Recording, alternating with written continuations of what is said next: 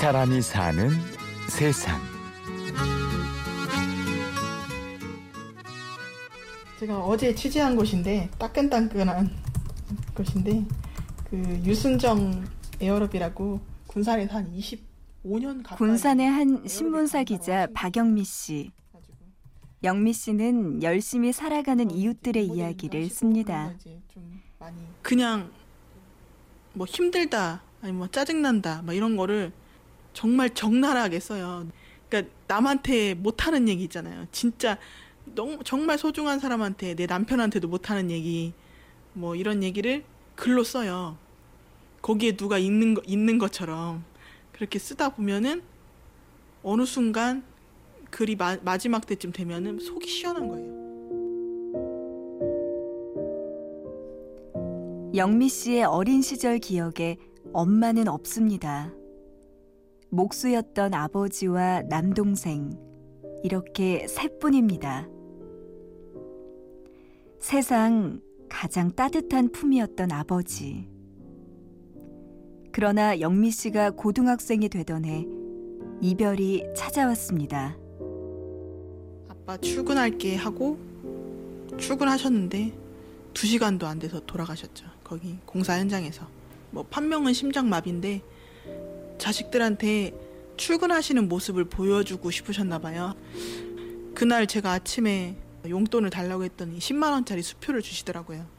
저는 딱 3만 원만 필요했는데 10만 원짜리 수표를 줬을 때 아빠 아버지 돌아가시고 나니까 이제 아빠 없을 때 쓰라고 주신 건 아닌가라는 생각이 나중에 들었어요.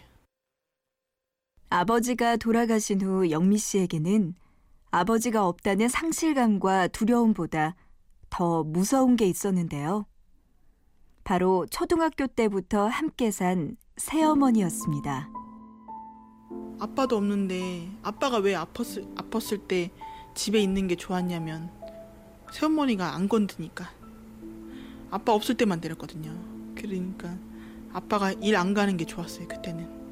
근데 이제 아빠 없으니까 이제 더 괴롭힐 거라는 그 무서움이 어렸, 어렸을 때는 되게 소극적이고 무서움이 되게 많았어요. 겁도 많고. 어디론가 도망가고 싶었지만 숨을 때라고는 없었죠. 그때 피난처가 되어준 건 아이 둘을 키우며 식당을 하던 고모였습니다. 선뜻 고모랑 같이 살자. 음, 고모가 먹는 먹는 장사 하니까 너희들 밥은 굶기겠냐고 그러시면서 이제 그때부터 그냥 같이 살게 된 거죠. 고모가 이제 뛰어놓은 거죠. 새어머니에서. 그래서 고모가 키워준다고 했을 때 너무 고마웠죠. 그냥 고마워서 빨리 가게 된 거죠, 고모한테. 그래서 그 새어머니랑도 싸우기도 하고. 근데 고모가 지진 않으셨어요. 음, 그만큼 포스가 있으시니까. 음. 그래서 더 의지했던 것 같아요, 고모한테. 우리 고모가 이기니까. 그 옛날에는 그냥 큰 사람이 그 좋잖아요. 막 힘 센 사람이 좋잖아요. 그러니까 제가 생각했던 괴물이 없어지는 순간, 네, 그런 그래서 고모한테 더 의지하게 된 것 같고. 뚝심 있고 한결같았던 고모. 영미 씨는 자연스럽게 고모를 닮아갔습니다. 대학 졸업 후 한 신문사에서 8년째 기자 생활을 하고 있고 올 초에는 결혼을 해 곧 출산을 앞두고 있는데요.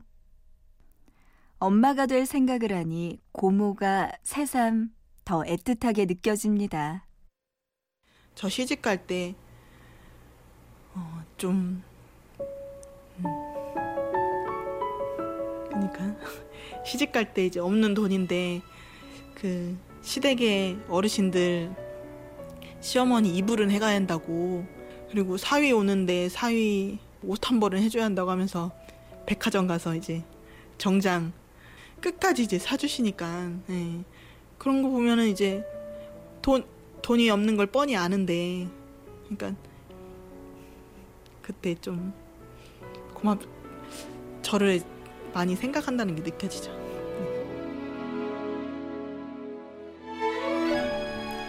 고모가 주신 그 따뜻한 사랑을 영미 씨는 곧 태어날 아이에게 고스란히 주고 싶은데요.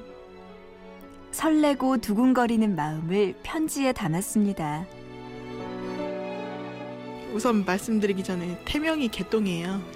막 지어야 오래 산다고 건강하게 오래 산다고 해서 좀 지켰는데 안녕 개똥아 이건 너에게 보내는 첫 번째 편지가 되겠구나. 지금껏 살면서 많은 기다림을 가졌음에도 이렇게 초조한 기다림이 또 있을까? 김태희처럼 예쁜 얼굴 바라지 않고 똑똑한 머리 원하지도 않는단다. 밤새 잠 안 자고 엄마를 들들 볶아도 되니 부디 우렁찬 울음소리와 함께 건강하게만 태어나다오. 어느 날 우연히 선물처럼 찾아와준 개똥아, 우리 건강하게 만나자. 사랑해.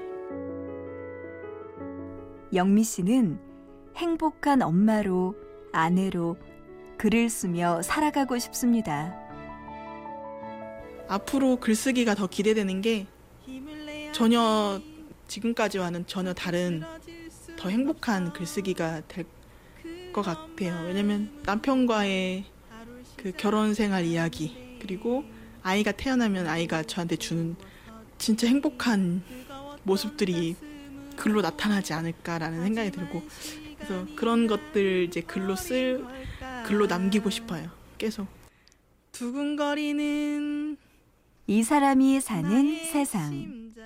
아픔을 글로 승화시킨 신문 기자 박영미 씨를 만났습니다. 취재 및 구성의 최모네, 연출 신성훈, 내레이션의 구운영이었습니다. 고맙습니다. 차네요. 엄마 노래 부르지 말라고.